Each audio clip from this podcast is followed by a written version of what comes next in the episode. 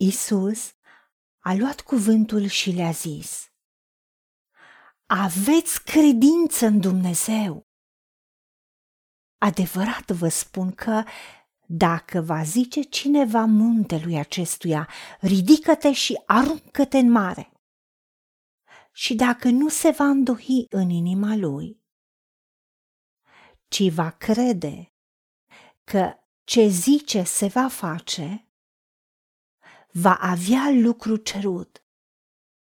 De aceea vă spun că orice lucru veți cere când vă rugați, să credeți că l-ați și primit și îl veți avea. Nu vă îngrijorați de nimic, ci în orice lucru aduceți cererile voastre la cunoștința lui Dumnezeu prin rugăciuni și cereri cu mulțumiri. Și pacea lui Dumnezeu, care întrece orice pricepere, vă va păzi inimile și gândurile în Hristos Isus. Cine aduce mulțumiri ca jertfă, acela mă proslăvește.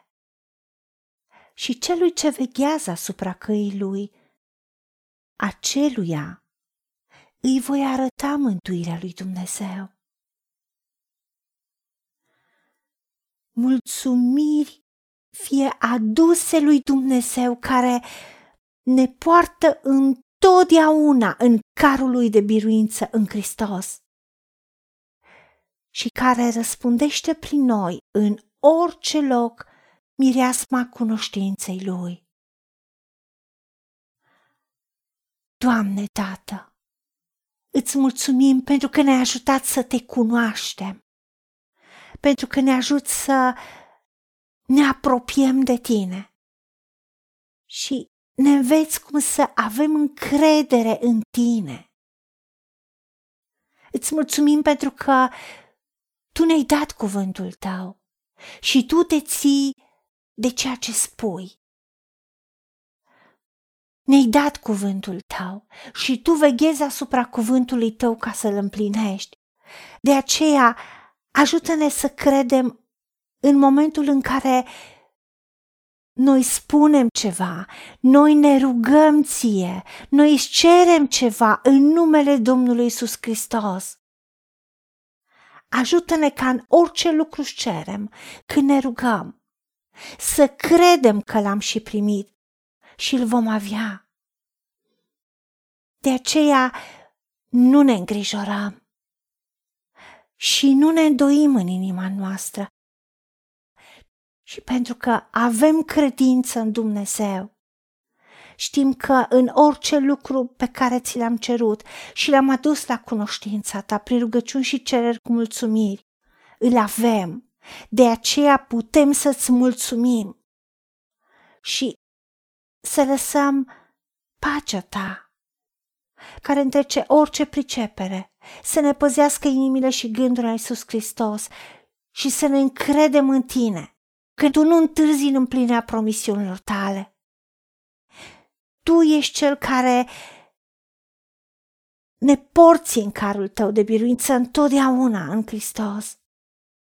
Și tu ne-ai dat exemplu pentru că Isus Hristos, când a mulțit pâinile și peștii, le-a luat în mână și după ce ți-a mulțumit ție, Dumnezeule, le-a frânt și le-a dat ucenicilor ca să împartă și așa s-au produs miracole, s-au mulțit peștii și pâinile și au fost hrănite mulțimi de oameni.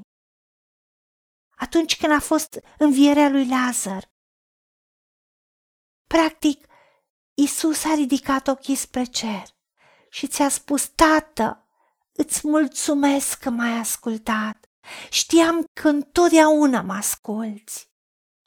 Doamne, Tată, te rugăm, ajută-ne și pe noi să credem că Tu întotdeauna ne asculți. Și dacă ne asculți, știm că suntem stăpâni pe lucrul pe care ți l-am cerut și îl vom avea. De aceea ajută-ne ca să vedem că, de fapt, în momentul în care noi îți mulțumim și în momentul în care te lăudăm, practic, manifestăm credința în tine. Ajută-ne, Tată, ca în toate lucrurile să-ți mulțumim și să nu încetăm să-ți aducem laudă și mulțumire, pentru că Tu însuți locuiești în mijlocul laudelor copiilor tăi. Ajută-ne, Tată, ca să avem o inimă mulțumită, pentru că Tu ai spus că cine are o inimă mulțumită are un ospăț necurmat. Și ajută-ne ca orice facem cu cuvântul sau cu fapta, să facem totul în numele Domnului Isus Hristos și să-ți mulțumim prin Isus, ție Dumnezeule Tată, arătând că ne încredem în tine și ne încredințăm soarta în mâna ta, ne încredințăm toate cererile, toate dorințele, toate nevoile ție.